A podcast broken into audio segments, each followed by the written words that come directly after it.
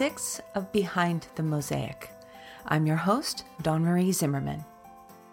In this episode, I chat with an artist who is an intrepid explorer and a passionate engineer of storytelling. She is deeply intrigued by the dualities inherent in the human condition, and her body of mixed media and mosaic work is the result of a committed studio practice that keeps her in a constant state of discovery. Today, I chat with New York based artist Karen Kettering Dimit. Karen is a member of the Long Island City Artists Organization and is the co founder of the LIC Arts Open. She is a senior arts member of the St. Botolph Club and was the chair of sculpture at the Pen and Brush, New York City. Her work has shown widely throughout the U.S., both in solo and group exhibitions.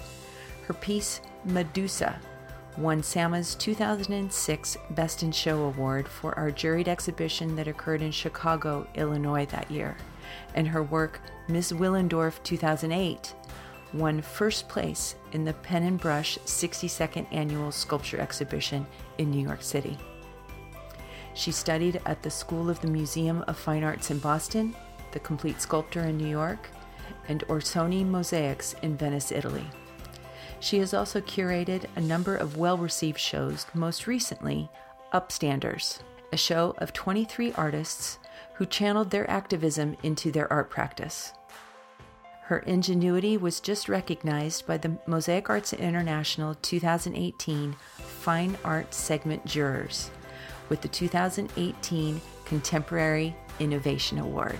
And yes, I was able to get the timing right and share the news with Karen during our call. But first, we learn a great deal about how Karen's mind works when we hear about her discovery of mosaic and her dive into the deep end.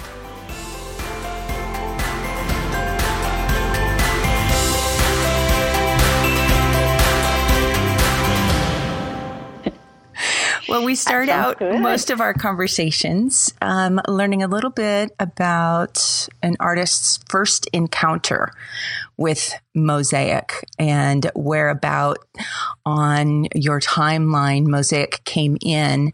And it's been interesting to me because a lot of a lot of the stories that have been shared with me have Mosaic has come in at a point where it wasn't necessarily, oh, this is the kind of art that I want to make, but there was some peripheral awareness of it. And then at when the time was right, it became absorbed as part of an art making practice. Right. So, well, mine was, I had been doing art, uh, focusing on that as well as uh, being an opera singer um, for quite a while. But ah. we were redoing our kitchen uh, when we lived in Boston. This would be early 90s.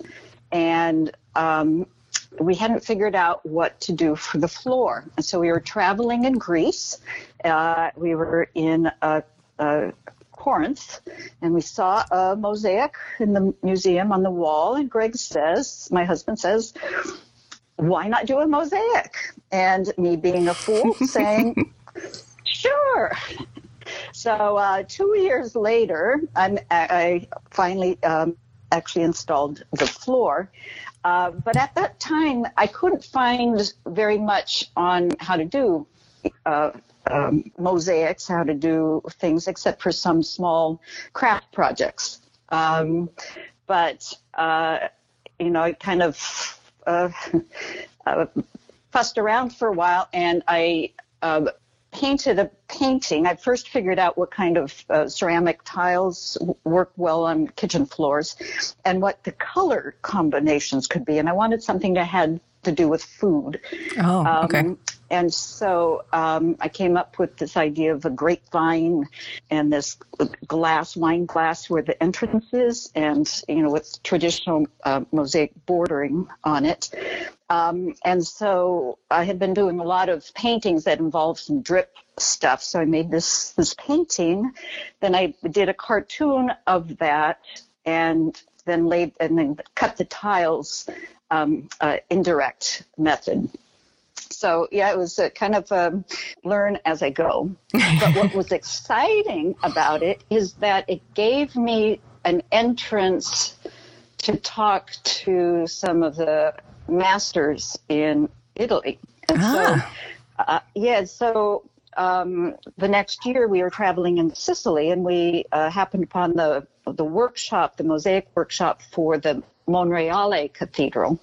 And this uh, short little uh, Sicilian guy, he's at a hammer and hardie at a stump. I'd never seen that kind of thing before. So he did this cute little demonstration and then he kind of look at me at the side of his eye and get smaller and smaller. And, and I was just smitten. So we immediately bought a hammer and hardie um, from him. Uh, wow. And then um, and just after that, we were in Venice and noticed in a guidebook um, Orsoni. Um, so we go knocking at their door and begging them to sell me some smalti, you know, that it was serious. And at that time, they really were just uh, servicing big projects. Mm-hmm. Um, but I could only choose from the hundred colors, uh, you know, the the old um, thing. They didn't have their specialty palettes, uh, and I had to buy a whole kilo of whatever colors I wanted. So, you know, just starting out a studio, you can't buy it all. You can't afford it. Um, so I was kind of going every third one or something like that. And the problem is I got frustrated with not being able to do the more painterly um, uh, shading. Mm-hmm. So well, yeah, I you d- you dove right into the deep end, yeah, right right off the bat. yeah, there was a hurricane. There was a hurricane in Boston, and a tree had fallen down and there was a log sitting there, you know, and I um, asked Greg if he'd carry if he'd carry it home and up five flights of stairs for me, you know, and figuring out how to, you know, set the the again, this was before, you know, people were on the internet and before mm-hmm. there was SAMA or before I knew about SAMA or anything like that. So, yeah, it was kind of, you know, you, you get this, this drive and you just say, okay, I'm just going to dive in. Um, but so I do small projects with them. Um, uh, based on you know, doing a, a, small project that was part of a larger uh, thing that I was doing with painting or mixed media, mm-hmm. uh, because I wasn't able to fully express myself how I wanted to in the mosaics because I, I at that time really was uh, more into the the the, sh- the gra- gradation kind of shading rather than a pointillistic kind of okay. Thing. So um, it sounds like back yeah. to your beginning moment, there was a pull not only towards the material, but the process of processing the material.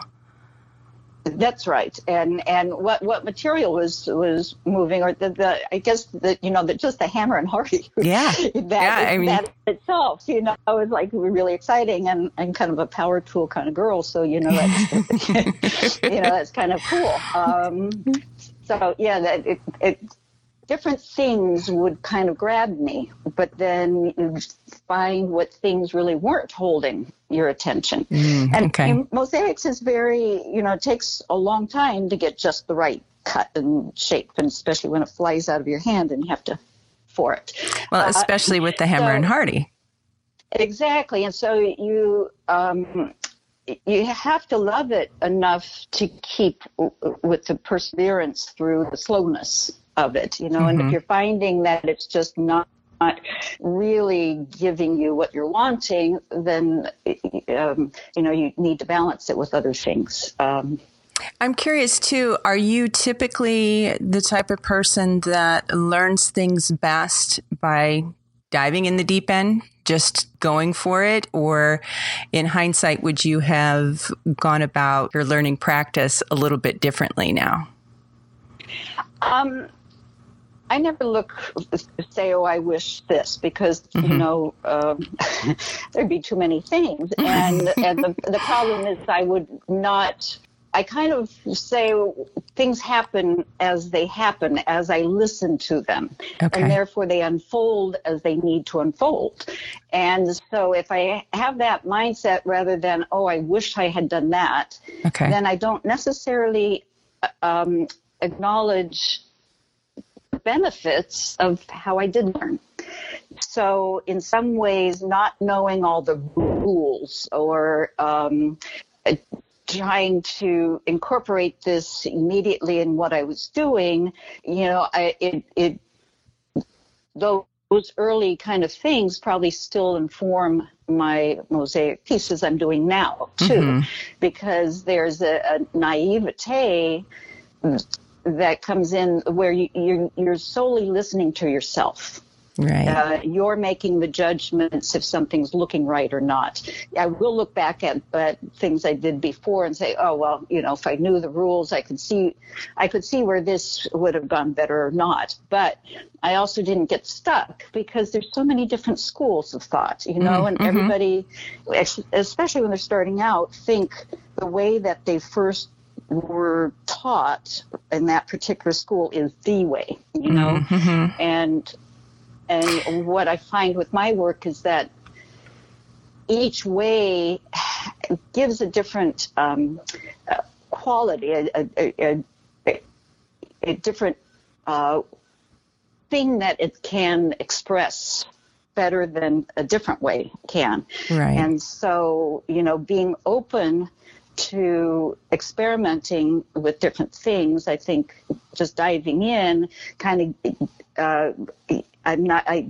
It's easy for me to get bound in in rules mm-hmm. too fast. And, okay, and, I think that's what I was curious about. I mean, it sounds like the the approach embracing your naivete about certain technical aspects is what fuels the openness for creativity and then your comment about frustration in achieving what you're what you were looking to to create and just curious about how you balance the two, how you keep that open mind and uh, work outside of any pre prescribed rules for technical execution and reconcile that with with the work in the end.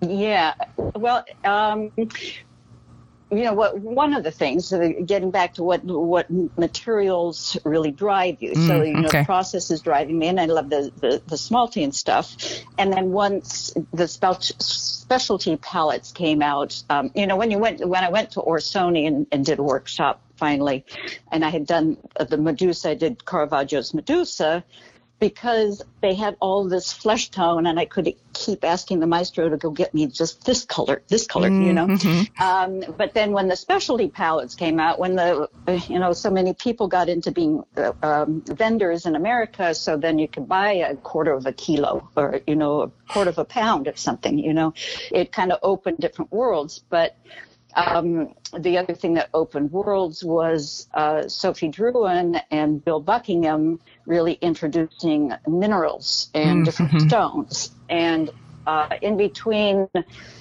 uh, me getting a little frustrated with the, the color palette um, and then really getting into mosaics uh, as the, my main medium, um, uh, I had gotten into stone carving um, oh, okay. and stones. I had this, yeah. So I had this encounter with stone, where it, it literally, it, it, it this um, interaction I had with them uh, at a stone sculpting place. The stones actually spoke to me and said to me, "Karen, you've got to do something with me." and and and I, I, realized that as a as a child, I was really fascinated with stones, but I never had an outlet to explore that. Um, yeah, or work with them, understand you know, what they're what they could do for you. Yeah, so I, I really got into um, sculpting, and that was great. And then um, when Sophie Drouin um, and Bill Buckingham kind of got together with him um, selling uh, minerals and stones, and Sophie showing us what to do with them uh, mm-hmm. and how to mm-hmm. combine that with the traditional uh, mosaic mediums. Um, you know, that kind of combined that that uh, the things that just strike me in my gut. Um, right. Okay. You know, to be able to really use that. So that that combination of the exposure plus the study of sculpture and the technical how to cut a stone and get it yeah. get it to do and reveal and as you say let it talk to you and tell you um, there's another yeah. potential in this form exactly to listen to it to you know even in projects i don't think that uh, it's going to lend itself to using something all of a sudden i would say I wonder if this one stone I have, I wonder if it really would fit in here. And then it just kind of opens a, a whole world for that piece. You know, it's yeah. it's quite fun to to do that. I do find that one of the things with uh, having done stone sculpting is that I'm good with the uh, the hammer and chisel when I'm needing to chisel something out that's not working. Mm-hmm. uh, you know, um, doesn't happen too often, but you have to be kind of ruthless because if it's not working, it's never going to work. You right. know, and uh, so you learn that. But with the stone sculpting, one of the interesting things to get to the piece like that's in the MAI and, and what I the subject matter that I do.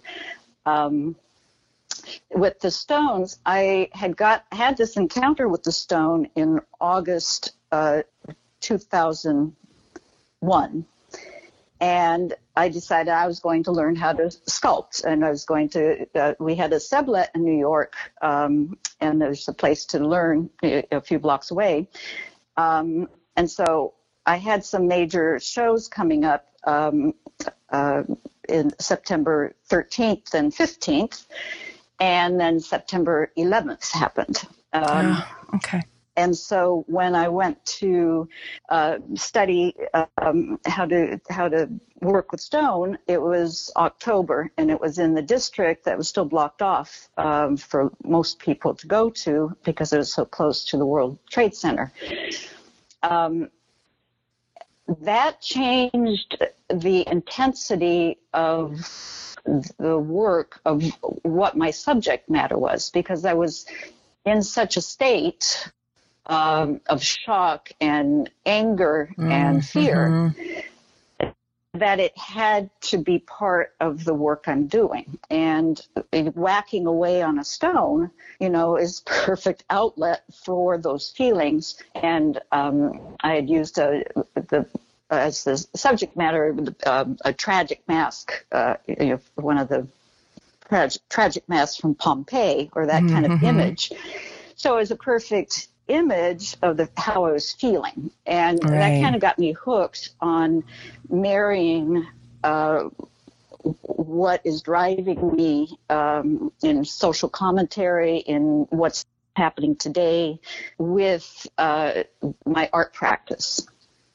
And this is the first, I think, I don't think I've heard the story about you being an opera singer. And so it's, it's interesting to me that that's where you've come to with Mosaic, uh, because it's so similar to opera. There is social commentary. There is, you know, um, everyone thinks of, of opera as so dramatic, but it's also, you know, a different way to tell a story.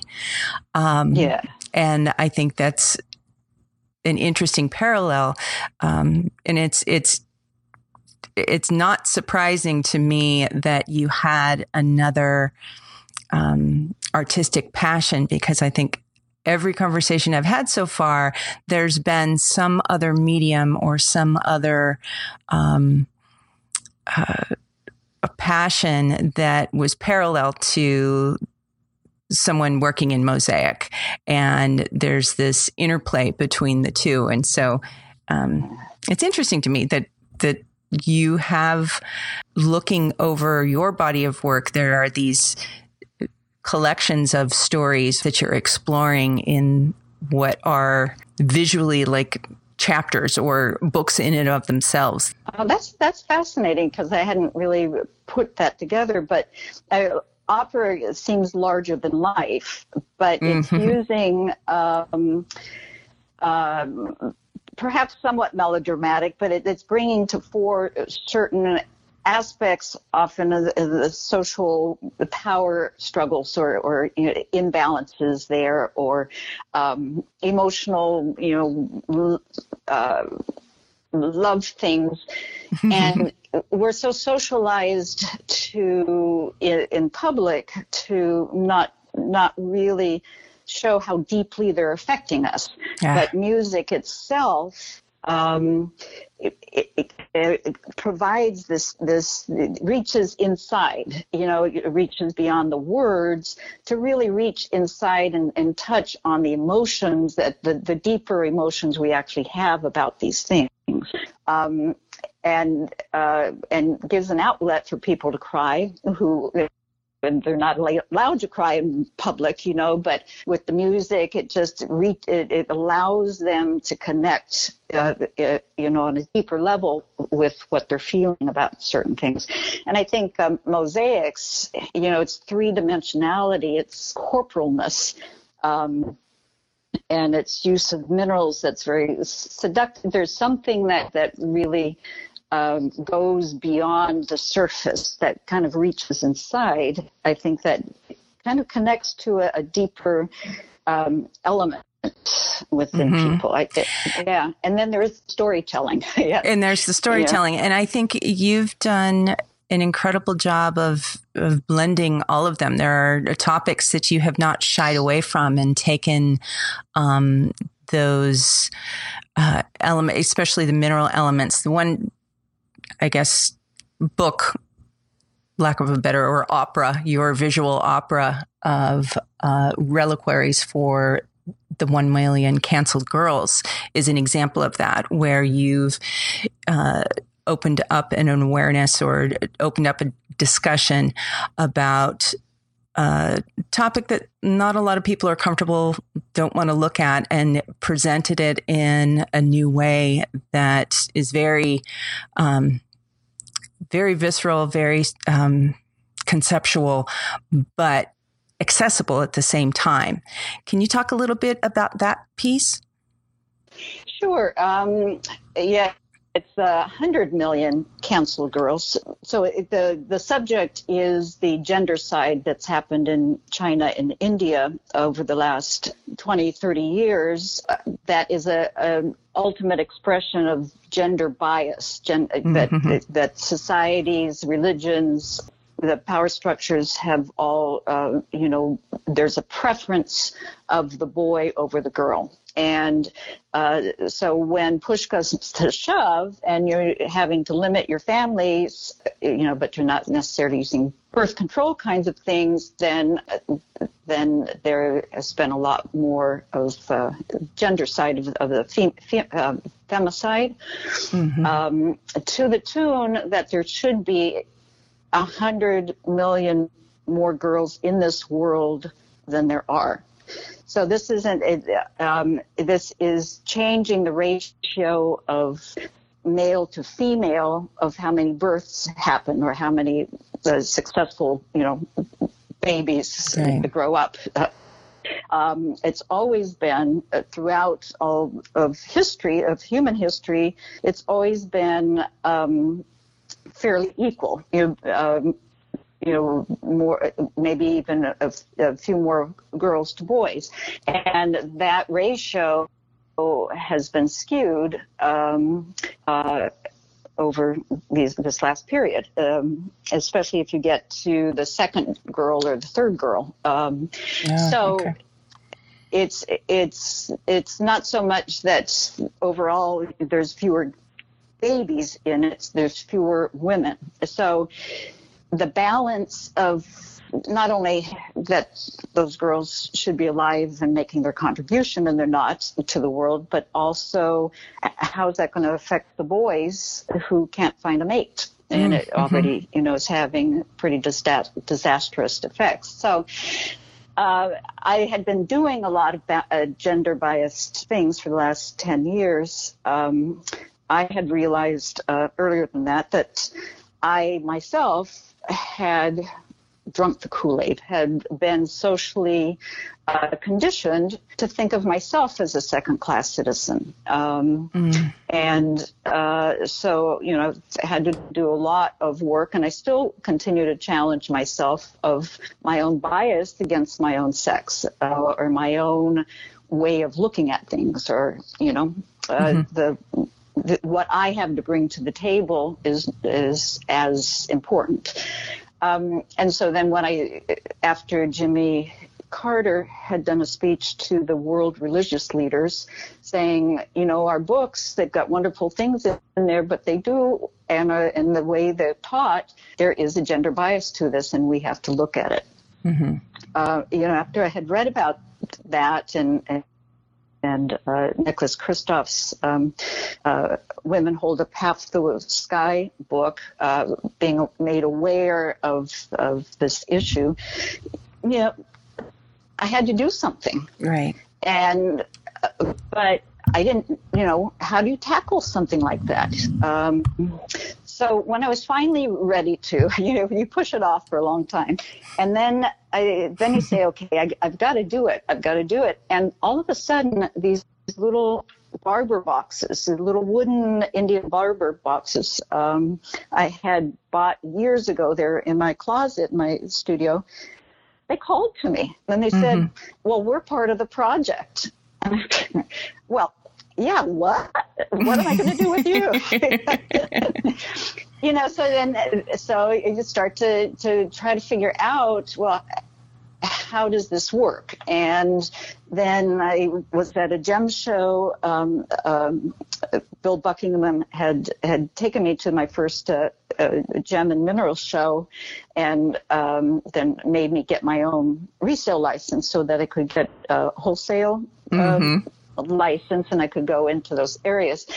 So I'm looking there and I see these little geodes, you know, the baby geodes, and just opened up and they look like empty but precious eggs. They look like little eggs. But, mm-hmm. you know, they're beautiful, yet they're empty. And that just, it's like, well, that's, that's these, these, these girls, you know, these precious human beings that, uh, um, weren't allowed to, to be here just because they're female. They're they're empty, but they're beautiful. And I thought about how girls love their little jewel boxes mm-hmm. and love, um, you know, to put their little trinkets and things. And um, and so that just kind of started started the whole process. Um, I'd taken Margo Anton's uh, fine. Uh, fine uh, small mosaic uh, jewelry class that really got me much more comfortable with uh, micro mosaics and with uh, cutting very tiny, uh, small. Mm-hmm. So one of the little things I would do a micro mosaic that would um, uh, have something to do with with this, like a, a skull with a, a, little pink ribbon on it or something like that. So,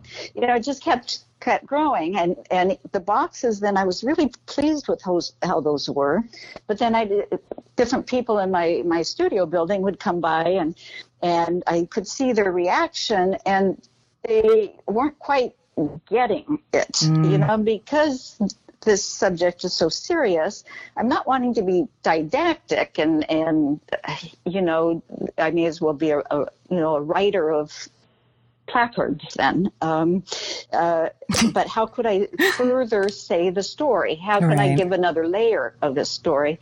And uh, then I pictured trash cans because, well, that's where some that's of the basically what happened. Up. Yeah.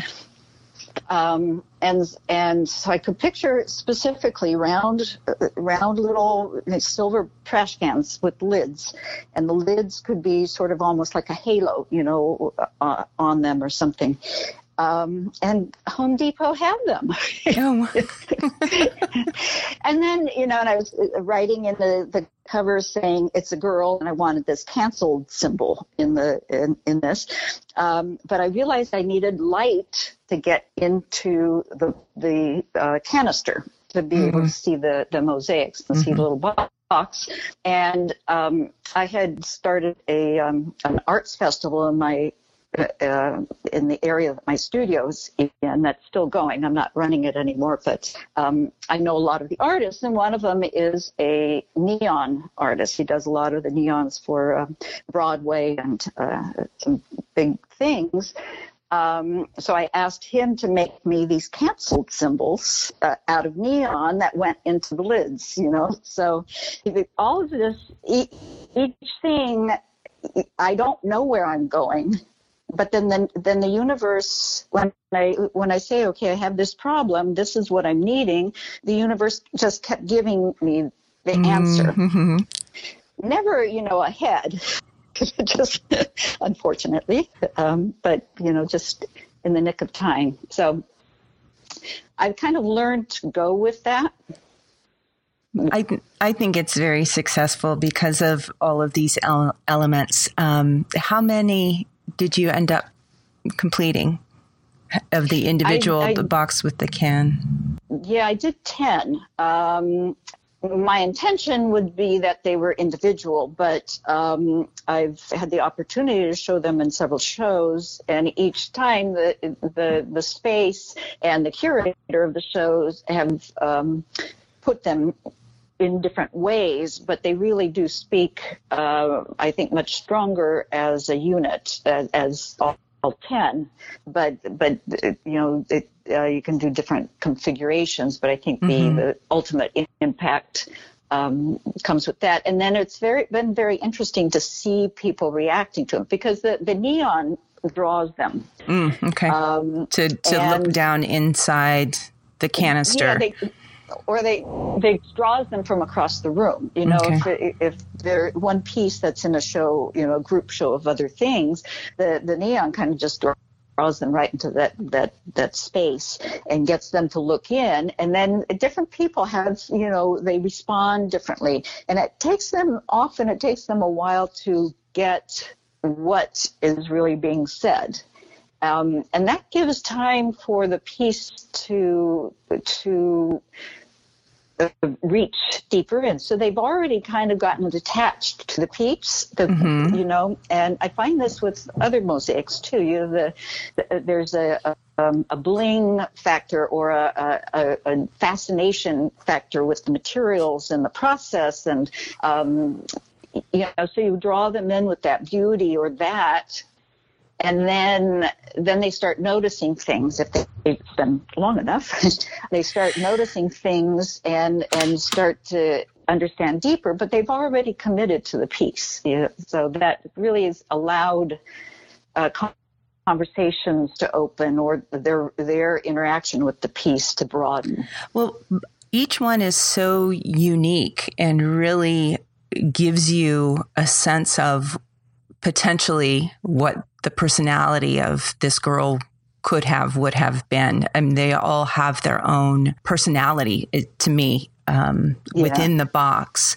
And so I, I understand why curators would want to put them together because it further speaks to this larger collective loss of these personalities, these yeah. humans that could have brought so much beauty and um, it's just it's so right. powerful and, and, it's been one of my favorite collections of mm. yours and um, thank you for sharing thank this you. story thank you yeah i love those so it's a good thing you saved those boxes I know, right? Well, it, it, do you have huge collections of things that you're not really sure what you're going to do with yet, but are just waiting I, for their time? I, I do. I do. you know, I've, I've learned um, that if something, things just speak to you, you know, mm-hmm. and um, I have collected things that it's like, oh, that could be really cool. I bet that would work here. Those things never work. But the things that say, oh, yeah, and I have no idea why, but I yeah. say, oh yeah. yeah, then you get it, and then you end up using it. So uh, with this, say the the the um, 100 million council girls, that the reliquaries. Um, I my apartment building is over a furniture store, so sometimes they throw out things that weren't working or something for the trash and there were these uh, I don't know if they were table legs or chair legs or something sitting out there, these metal legs, and mm-hmm. it's like, oh, well that, that's like perfect for something. so I just grabbed a bunch of them, you know. I just grabbed, uh, I think ten. I mm-hmm. grabbed ten of those and um, took them to my studio and so then, when I was working on one of these uh, pieces and I had the, the, trash can and all, and I was needing to photograph it, I wanted to set it up on something. So I grabbed one of those, set it up, stood back and I said, uh, well, uh, that's like perfect.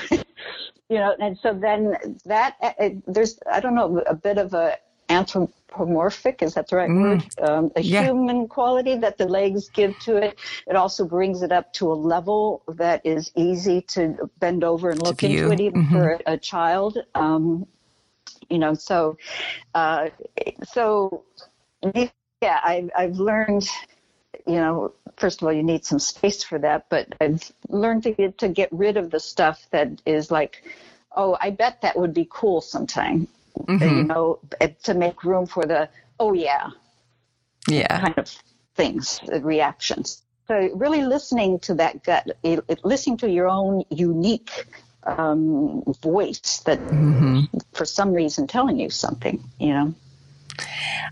One of your collections um, I want to talk about a little bit because of its combination of mythology and tem- contemporary commentary, I guess, for lack of a better yeah. way of putting it, the Subway Goddess pageant. How did that one come about? Well, this would um, the the that idea of me recognizing that I thought of myself as as lesser. Um, okay. You know, w- was definitely with this, and so one of the shocking things, um, at least when I went to to school and took art history class, um, one of the first things you see is is this this shocking little stone piece of this this obese woman with the the uh, uh, the Venus of Willendorf, the goddess mm, of Willendorf. Yes.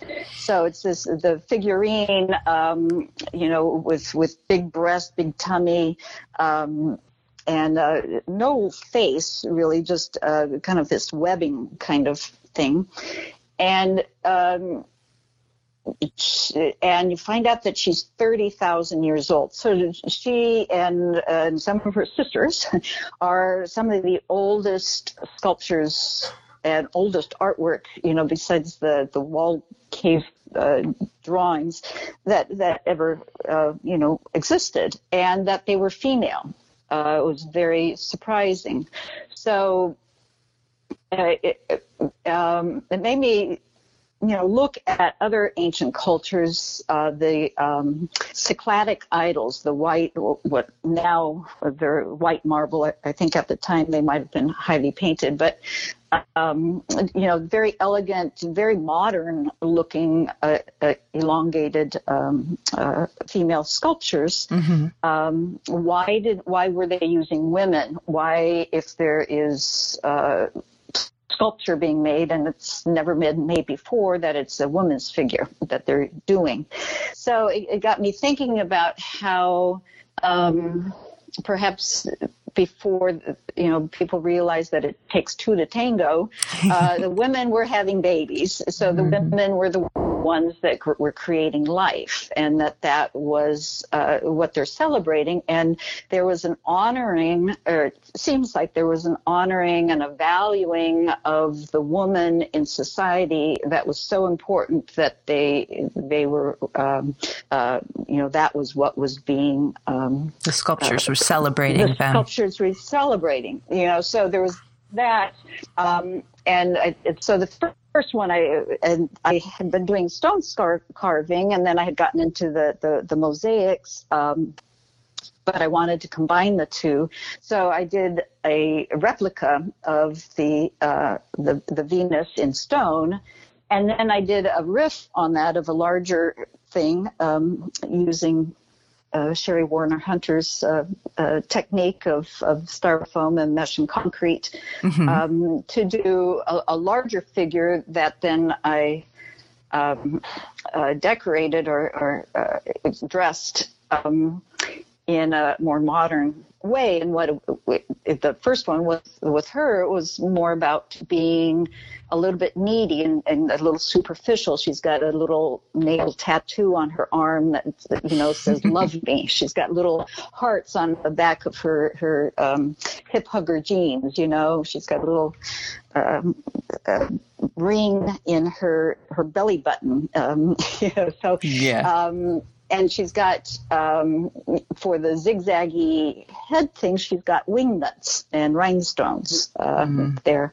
So yeah, I live in New York City, and I take the subway all the time, and you know, I would get inspired by by what people were wearing at that time and how they were presenting themselves. So it's kind of seeing how in the stone when you're diving into a stone, when you're carving it, you're getting into the heart of it, and it's just so mm-hmm. solid, mm-hmm. and you're getting into the core of what that that stone is. So that then the female figurine is just out there with this power, the, that this power that's been imbued by the society's uh, worshiping worshiping them or um, valuing them, and then you have this this um, other figure that is a little unsure of themselves and not sure of um, how valued they are and a little bit needy with that you know? So each each uh, i did five different ones and each one kind of tells a different story of um, not only the year that i was making them but um,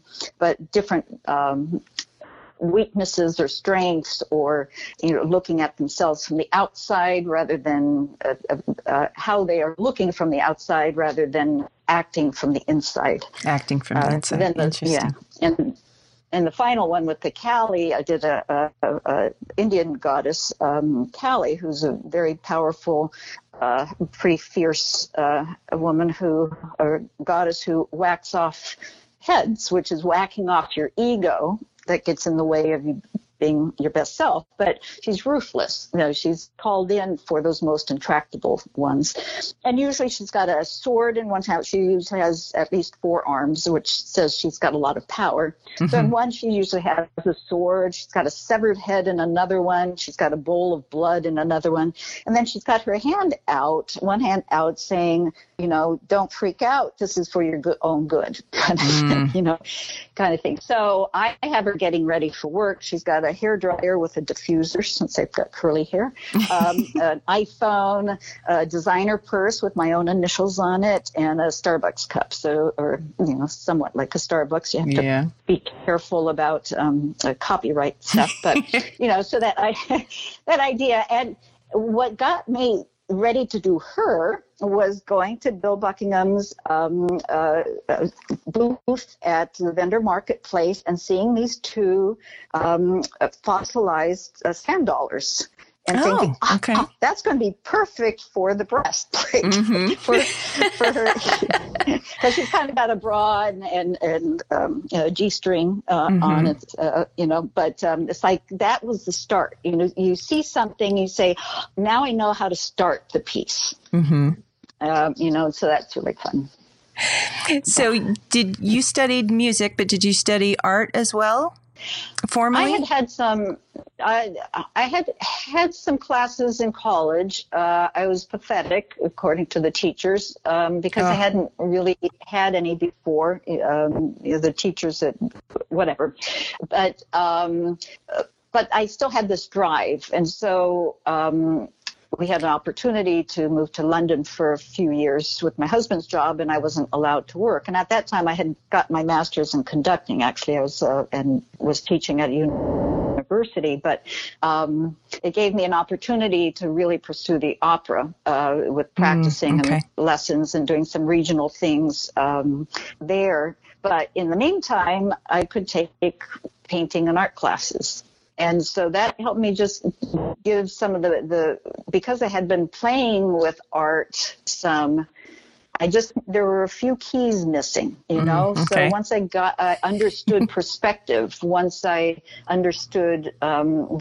values and shading, or you know, certain things, then it clicked. So you're taking that drive to do something. There's something in you, mm-hmm. and then you find you find those classes that that that fill in that hole or, or knock out that little brick that then you can see into that treasure room and then you can knock out some more bricks with other right. classes or other um, practices you know to to really be able to get into that treasure room and really enjoy it. So is it as a child as a little girl were you more of a performer or a maker? Um, well, I was a performer.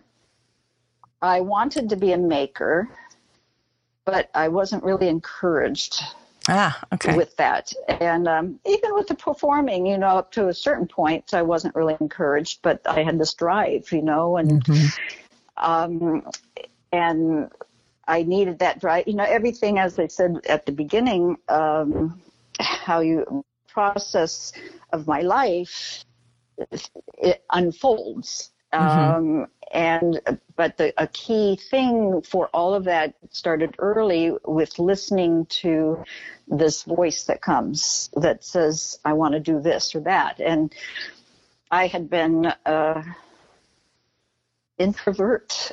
Uh, and oh, and I was I was obese. I, I grew up obese, and um, you know, and, and not I didn't have ambitions and I did, you know, was challenged with reading and I don't know, there's, you know, I just wasn't engaged yet, but music kind of, uh, really started getting me more engaged in different kinds of things. But then I, I would have these, these flashes that I just knew that I needed to go into this, you know, or, okay.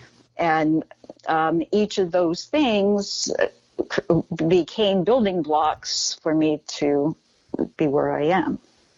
So, would you say it's a superpower of introverts to trust that intuitive drive or that inner knowing?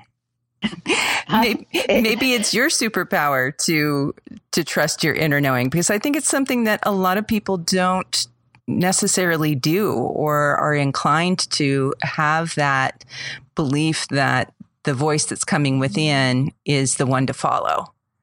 There's much more, I think a lot of people have more of a concern of what or being given permission or being told this is the direction that you should be going, where you have faith, inner faith in that inner voice of yours. Uh, well, um, don't always listen to it. Yeah. but but you know, it comes with. I mean, it's, it's a, hard one thing. Um, okay. There have been certain real lightning bolts that have happened just like that that stone encounter you know mm-hmm. where that that just it it hit me in my gut it was clear it was that i've had a few of those things and so those kind of things have been easier to to trust because they're just like somebody hitting you over the head with a two by four. You know, mm-hmm. you, you pay attention. But other ones, you know, I didn't pay attention. The, the small voices, I don't always, and, or I hadn't. And I can, as I look back, I can see how not doing that had really inhibited my getting to where I wanted to go. Yeah. Like okay. the, with the voice, you know, mm-hmm. with, with the singing, you know, there were times that I should have changed teachers, but I didn't want to hurt their feelings or I wasn't mm. sure of myself. I wasn't, I didn't have enough confidence in whatever, you know, mm-hmm. I didn't have enough confidence in myself to listen to myself and do what can feel somewhat painful or, you know, out on the limb. Um, and, and so you also learn, that that not not listening is at your own um, peril you know, and I think it was the the book um, The War of Art. Who, mm-hmm. who wrote that? Um, anyway, Stephen uh, Pressfield. Pre- Preston, yeah. Pressfield. Um, pre- right. And uh, so he, he says, you know, if you listen, if you do, if you listen to the universe, then your universe hears that you've listened to it and then it will give you more and then it will give you more you know? And so as you trust it then you it gets reinforced um, and so then you learn to trust it even more. But um, yeah it, but you don't always and then you realize you know what what and you have to go to plan b which isn't always bad but you know it's not what you intended I want to go back to the identifying a material or a, or a starter object that tells you it's it's the beginning of a bigger story that you can explore with either a sculpture or a, a, mixed media or a mosaic work for you. And I'm wondering if there was a starter object for you with um, the new work that you worked on pretty much all year. Anyone that follows you on social media, you mm. spent a great deal of time in the piece, uh, The Holy Book, Where Am I? And uh, shared your journey with it online, and it actually was chosen for Mosaic Arts International 2018. Um, but I was wondering if there was, you know, did it start with the book or was there, what was the seed that was planted for that story?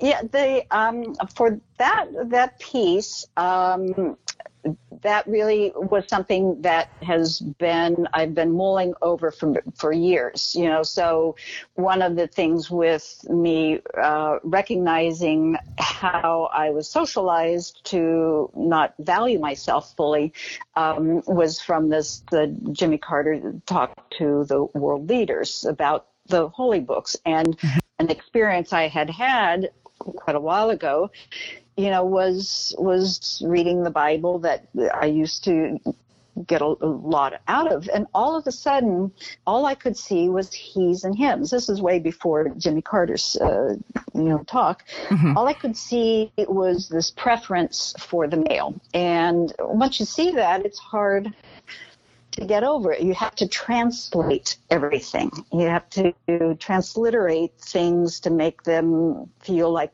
you're part of it. Um, you know, so it, the I wanted to deal with.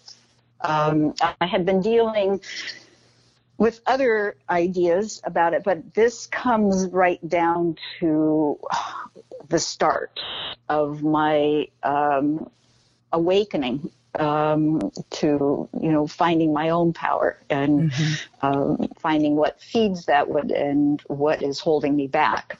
But I was too scared to do it. you know, first of all, I didn't want to offend anybody because you know there's a lot of great things and people you know are, are rightly fed from the holy books because there's awfully good things in it. But um, this is where it started for me. And mm-hmm.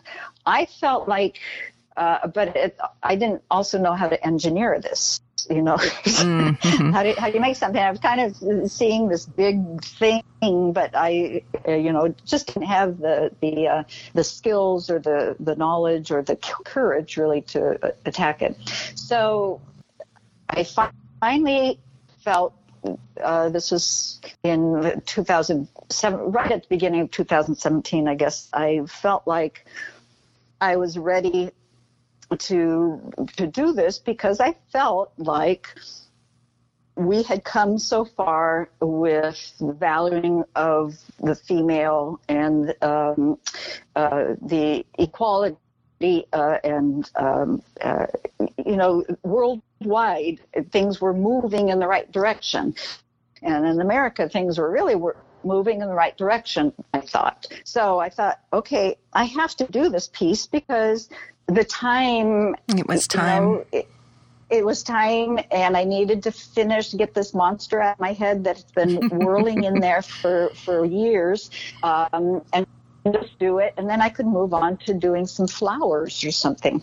And I don't say that lightly. I actually am doing flowers right now. That's not a slam on that kind of thing, mm-hmm. but I thought I could move to a different subject, you know, mm-hmm. and maybe it didn't have to be quite so heavy. Um, and because it takes a lot of brain energy, uh, you know, to be in that space. Um, right. And I just wanted to you know, release it, dealing with some, release it, and be dealing with some of the other uh, beautiful aspects of of art. Um, so uh, I thought, okay, I need to do this. So I was thinking, uh, so I had the idea of the book there. You know, how is going to do the book, I don't know. How do you make pop-up figures that can go up and down? You know, what's what's the form? Uh, all of that I had the foggiest clue. But anyway, so then I started to think, well, what kind of figures are already made, that you know, mm-hmm. that I could mm-hmm. buy a blank of and just decorate it? Because, you know, making figures from scratch, I was being lazy at the time, I guess, in my thinking, or thinking this was a big project. So if I could simplify certain things, um, Mm-hmm. So the idea of um, the the Russian nesting dolls, the Yes. matryoshkas, matryoshkas. The nesting dolls came to mind, and I thought, what a brilliant idea!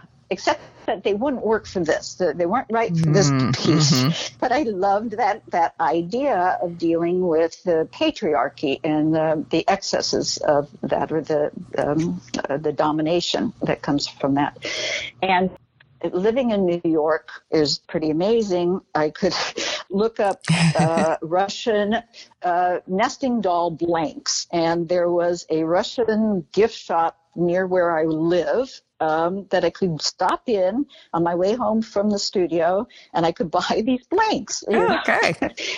And so then I ended up doing um, it, the the holy book uh, where am I, I is dealing with sort of some of the religious uh, conditioning, um, you know, that I um, had internalized, uh, and this is more of the family of the societal um, things that it could deal with, where you've got a real patriarch, and then you've got the son who's the golden boy with charms. I used charms on him, so the charmed boy, and then the mother who is um, more Madonna-like and has her hand over her mouth. Um, and then a little girl who doesn't even have a mouth, and she's got a little tutu on, but the the um, ribbon around the tutu is is holding her hands back, and um, so that allowed me to to be doing the same. Uh, the same thing because I had, you know, realized that my my second class upbringing was both in the, in the home, um, you know, and in the religion kinds of things. So I was able to do both of them. And that, that piece actually is going to be in a concurrent uh, show to the Sama one um, that uh, Deb Aldo is curated for a, um, a gallery in Boston um, uh, at Latitude. Um, so so there that idea of, of the material of the of the nesting dolls for one thing that didn't work for that but it still it gave me the spark for this other one For the holy book. yeah and then in um one of the things with with having done a lot of, of workshops and not really having a, a hierarchy of of um, preference of what kind of uh, technique I'm using, whether it's the Spilimbergo technique or Ravenna, you know, where they're using more cubes or um, uh, stained glass, even though I haven't uh, done a lot of stained glass. Uh, somebody had a studio in my building who's who was a stained glass artist and she was moving and she was kind of getting out of the business so she gave me a bunch you know so you can have that around uh, you know and i've got broken china in my studio and so um, each process each each kind of tessera and each school i find has give uh, uh, can express different things, can express different dynamics and um, characters. Uh, so I really used that in the book in, in doing the, these pop-up figures. So for the the mother woman figure, I used stained glass because stained glass is much more two dimensional. It's very flat. You know, it's all basically the same um, height. Um, you know, and you're cutting it when it's fitting tightly, um, and it creates a very uh, uh, for mosaics. It creates a, a much more two dimensional figure. So. uh, So then I ended up creating my own figures based on their either being more two dimensional or being more three dimensional, being more um, conservative. So the father, you know, a, a pose where he's he's in a suit and his hands are in his pockets, and I'm using more of the Ravenna cubes, a very which is a very more conservative. Um, straight uh, kind of approach, and then the son, you know, he's got his arms up, he's got a gold lame jacket and jeans on, and you know, The and peace sign T-shirt. A peace sign T-shirt, yeah. So, so there I could use more of a Spilimbergo style for the the gold jacket, and uh, you know, using um, blue kyanite for the uh, the jeans and you know really playing with it using uh, Mhm. Mille Fiori you know and the different pieces that kind of ties using Mille Fiori in certain areas on each of the figures that kind of tie the figures together Mhm. um, whether it's a belt buckle or a, a tie or that kind of thing you know so then the materials when I could think about simultaneously think about what what kind of thing does this material express best for me Mhm. You know um, and then create the figures that I could then utilize that kind of technique on them. So kind of use that you know there's a lot of different things. The the, the, the illuminated uh, manuscript kind of uh, uh, The illustrated alphabets, you know, letters. yeah, the illustrated letters. Um, so the, the book is very um, illuminated manuscript looking. And I had recently gone to the Met. They had a show on um, Jerusalem and, and uh, a lot of different cultures that were kind of a meeting place there. And they had a lot of amazing books that different cultures did and so you saw different ways they you know approached them. So i really wanted to to do something that was uh, that looked like that. But i was thinking what i'm picturing would require so much micro mosaic very small fine uh, mosaicing. And this book is going to take me you know a century to do. And then i then i realized i got these these broken cups um, that we used to have for coffee. I had those in my studio. Mhm. And if I cut them this way, they'd actually make the border just perfectly. And there's these sort of leaf things that I could make that, that create the, the uh, decorated borders, you know? Mhm. And in the, in the um, lettering, the curly cues at the ends of them uh, that kind of break their little frame. I was thinking that all had to be micro mosaic, but then I thought, I wonder if those little curly Q shells would work. And they were like perfect. Mhm. Like, okay, that that just took you know a month's work out of uh, you know done for me. So it was it's so fun to have uh, these things that you do, you see uh, at vendor marketplaces or you have or Mhm. something, and you just have them in your studio, and all of a sudden, as you're working something. uh, You know, you you, you kind of keep your mind open to other materials that might express things um, even better. You know, provided us- more of the story. An unexpected solution to a problem you weren't sure you how you were going to solve. Exactly, and some of the things then actually deepen the storytelling. You I know, think and, so. and so you're talking about, you know, with opera it being these grand things. How do you take this this theme, this grand story that you're trying to say, and put it into one object? Yeah.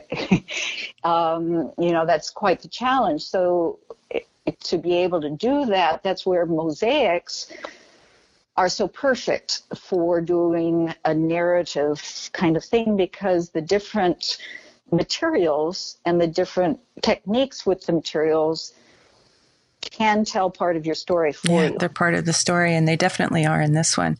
And to top it all off, with all of that going on, it's an actual functional pop up book. The figures have their own recessed areas where they can lay down completely, or you can pull them up and present them um, as pop up figures.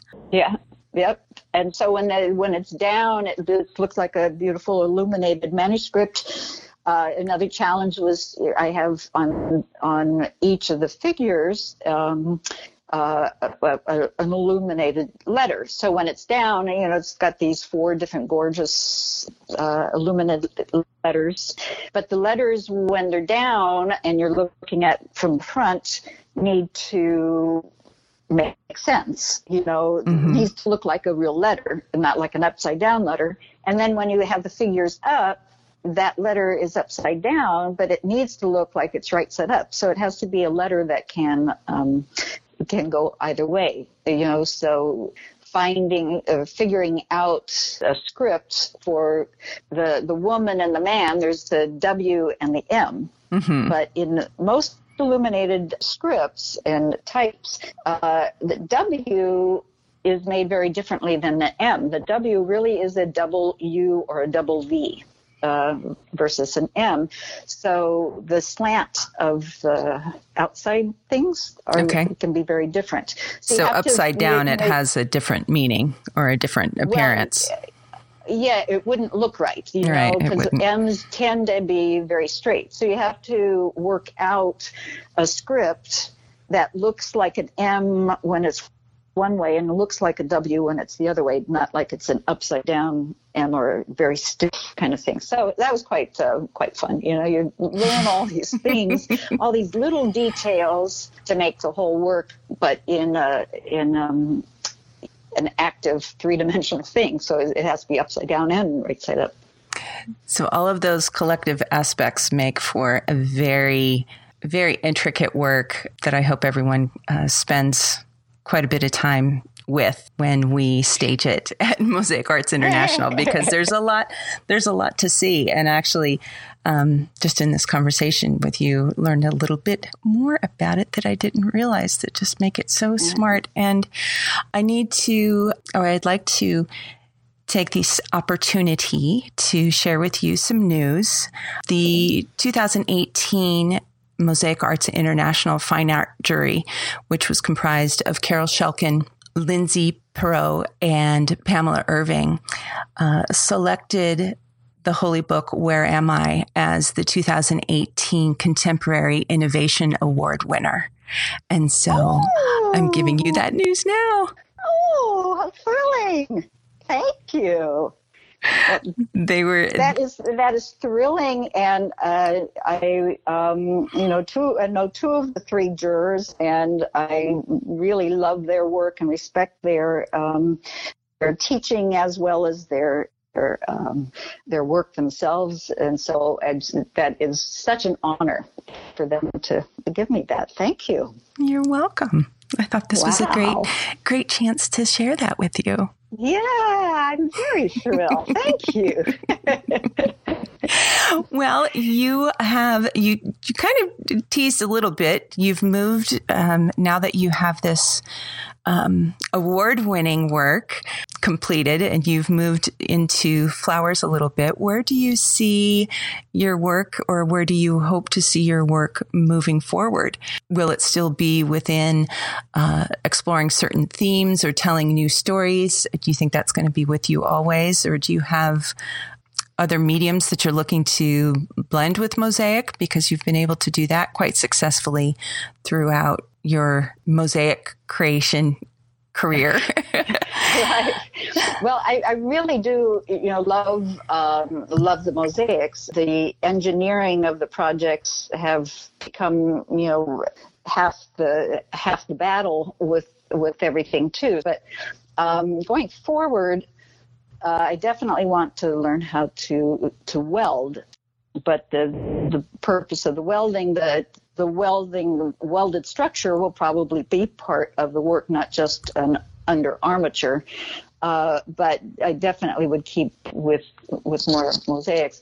The flowers that I had mentioned, um, mm-hmm. it it was somewhat of a joke when I first said it because I couldn't see myself going away from doing things that were content, uh, uh, social commentary, you know, based on my own experiences, kind of mm-hmm. things.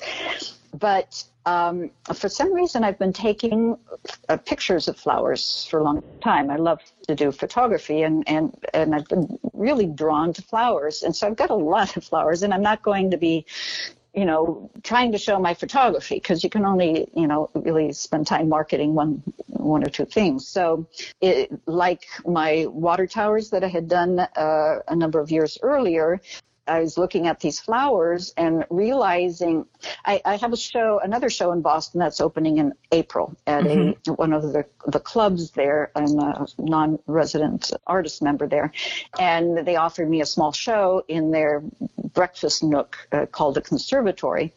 So I have some paintings I had done a long time ago that are will fit beautifully, but I I was wanting to deal with the yin and yang. So I'm still thinking oh, okay. about the one of the things with the gender bias is that um, women, the the attributes that are uh, put on to women are basically the yin attributes. When you read yin and yang, mm. what they mean, mm-hmm. uh, or what what different kinds of energies are there. You know, women are in the yin and men are in the yang. Well, you read the yang ones and you say, oh yeah, sunshine. Oh yeah, you know, active rather than passive. Passive, mm-hmm. yeah, meh, you know, that's all right.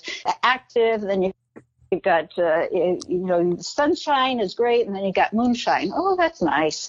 You know all these kind of i found in my own mind all these uh, just my reaction to these other energies that really are supposed to be uh, in balance. Feminine. supposed okay. to be, you know, uh, appreciated equally. Sometimes one's uh. in, in ascent and one's not. But and I realized that every single one in the yin category uh, that female is in was for me a meh I was like, well, that's okay. Yeah, it's good to have shade once in a while, you know. But I just I have this visceral reaction to all the yang things, and maybe I've got a bit more yang than yin in me, but I thought I, I, need to explore this more. You know, I need to. why am I taking pictures of flowers, but I'm afraid to call do mosaics and think of that as being serious? You know, uh, because mm-hmm. it, it, mosaics take a long time, and so if you're going to spend your art time, it has to be on something that you think is worthy of the, the extreme amount of time it's going to take you. Uh, at least my process, you know. Okay. And you just didn't feel that flowers were serious enough, or I you were afraid like of that serious. perception. Exactly. Okay. And so then I was trying to say, okay, well, maybe if I balance the flowers with I also love taking pictures of cranes and, and bridges and structures. You know, I could combine these things. I was trying to cram them together. and then I realized I really just need to do flowers. I need to, you know, explore that part of me and not be embarrassed about it. So I'm finding that it's radical for me. It's subversive for me to be doing flowers. It's subversive to myself and my own biases, you know. And, well, going know, back to what you had them. said earlier about exploring your own biases and yeah. um, you're wanting to, I, am it's funny because I'm right. I'm trying not to say things that would be very yang, blow it up or tear apart your your yin, but uh, in a way, that's what you're doing. Is you're you're embracing it, right? I'm, I'm while deconstructing, find, right? And, and, you know, I I definitely I I don't have. Um, I'm not judgmental about somebody who's doing beautiful flowers. You know, if that's what they're wanting to spend their time with, and people react to it because people need beauty.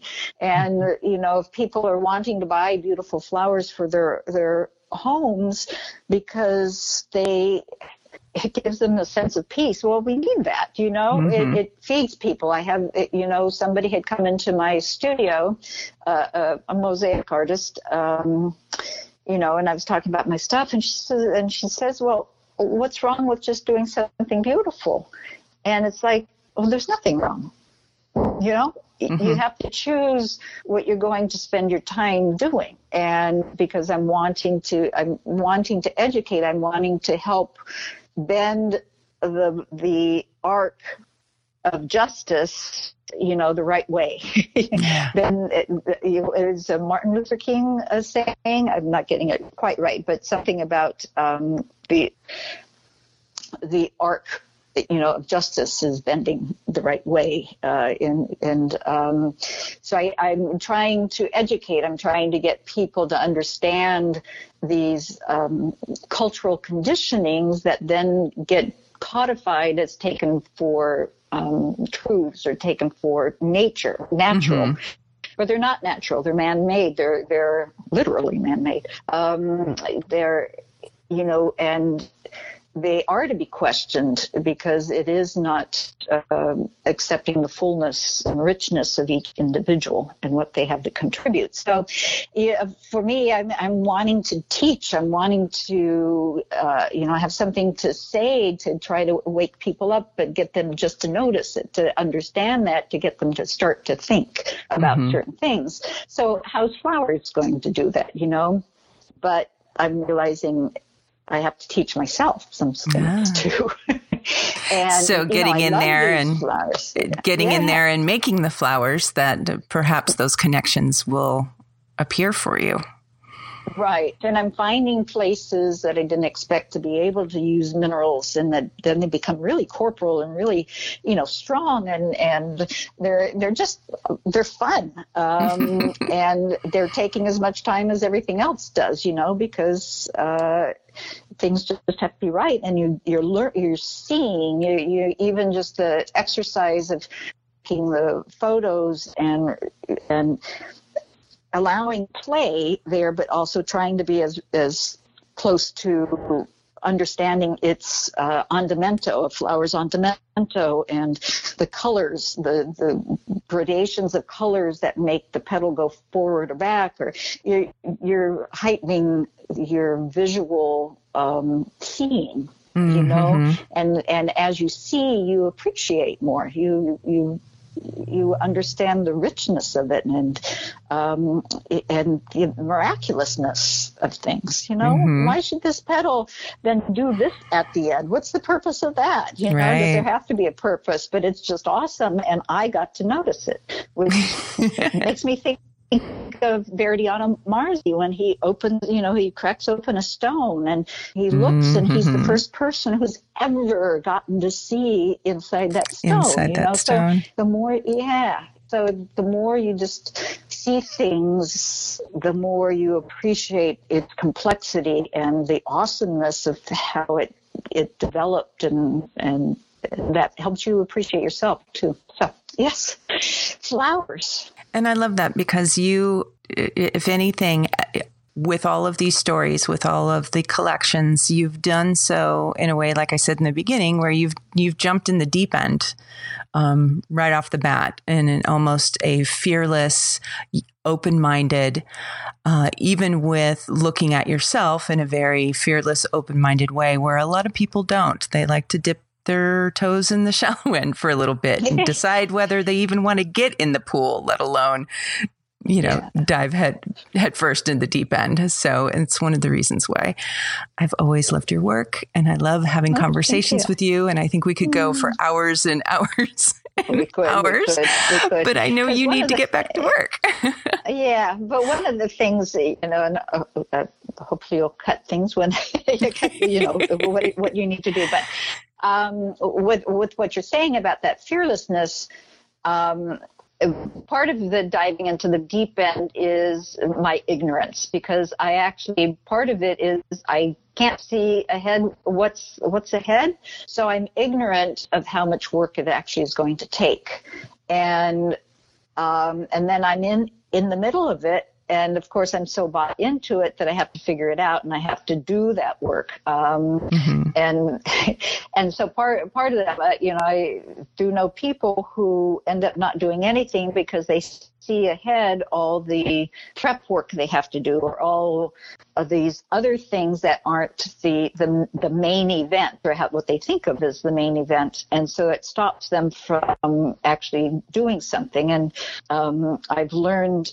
to actually you know i used to be frustrated about um, not you know, not knowing where I, what I'm getting myself in for. Um, but now I've, I've learned to appreciate that because it's it's forced me to get into these things and then you know it's pretty awesome to learn them or mm-hmm. you know you do that because that's what the piece needs um, uh, megan walsh just wrote something on her uh, blog about uh, she calls it a shit sandwich. Uh, yeah. I, um, but but everything you do, there's certain elements that that are needed that aren't the main event that can seem like a real slog or seem like you know are not worth the effort. Mm-hmm. But um, it always is.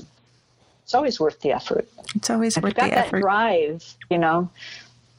You have to get the ego out of it. The, the, well, the and that's interesting of- you say that because I was just about to ask you, you know, whether it was ignorance or a healthy relationship with your ego to step into unknown territory.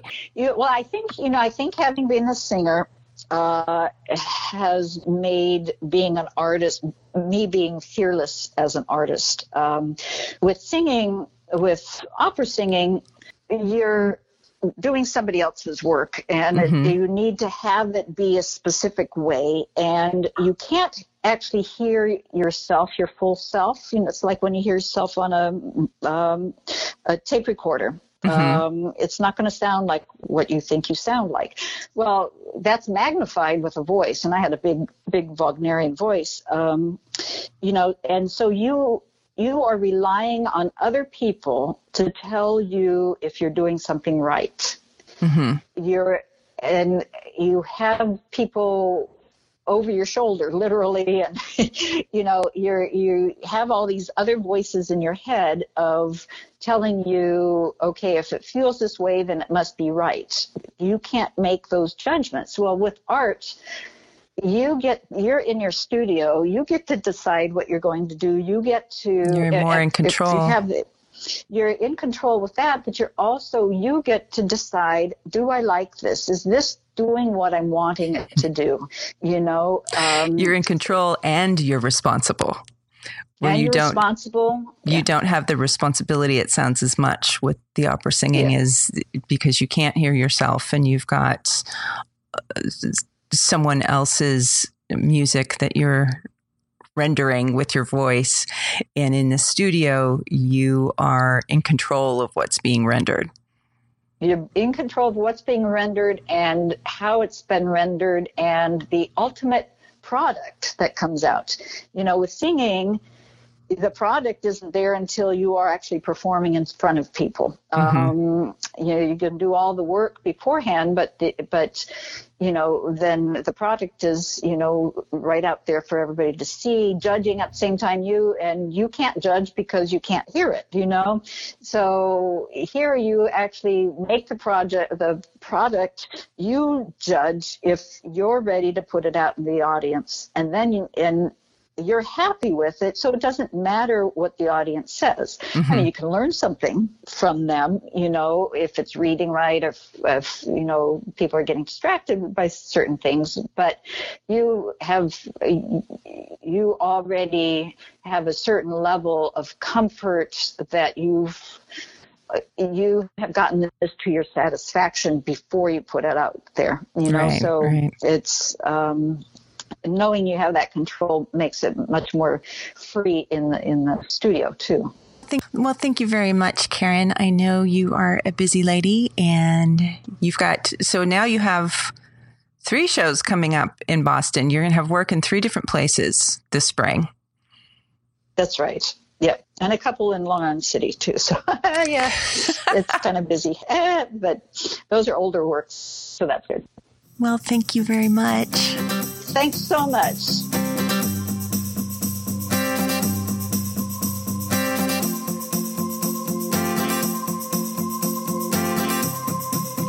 I hope you enjoyed that dive into the deep end as much as I did. We invite you to explore more of Karen's work and the reference links we've provided on a page that accompanies this episode on the SAMA website, AmericanMosaics.org. We also provide a link in the show notes on SoundCloud and iTunes. Thank you for listening. This is Dawn Marie Zimmerman.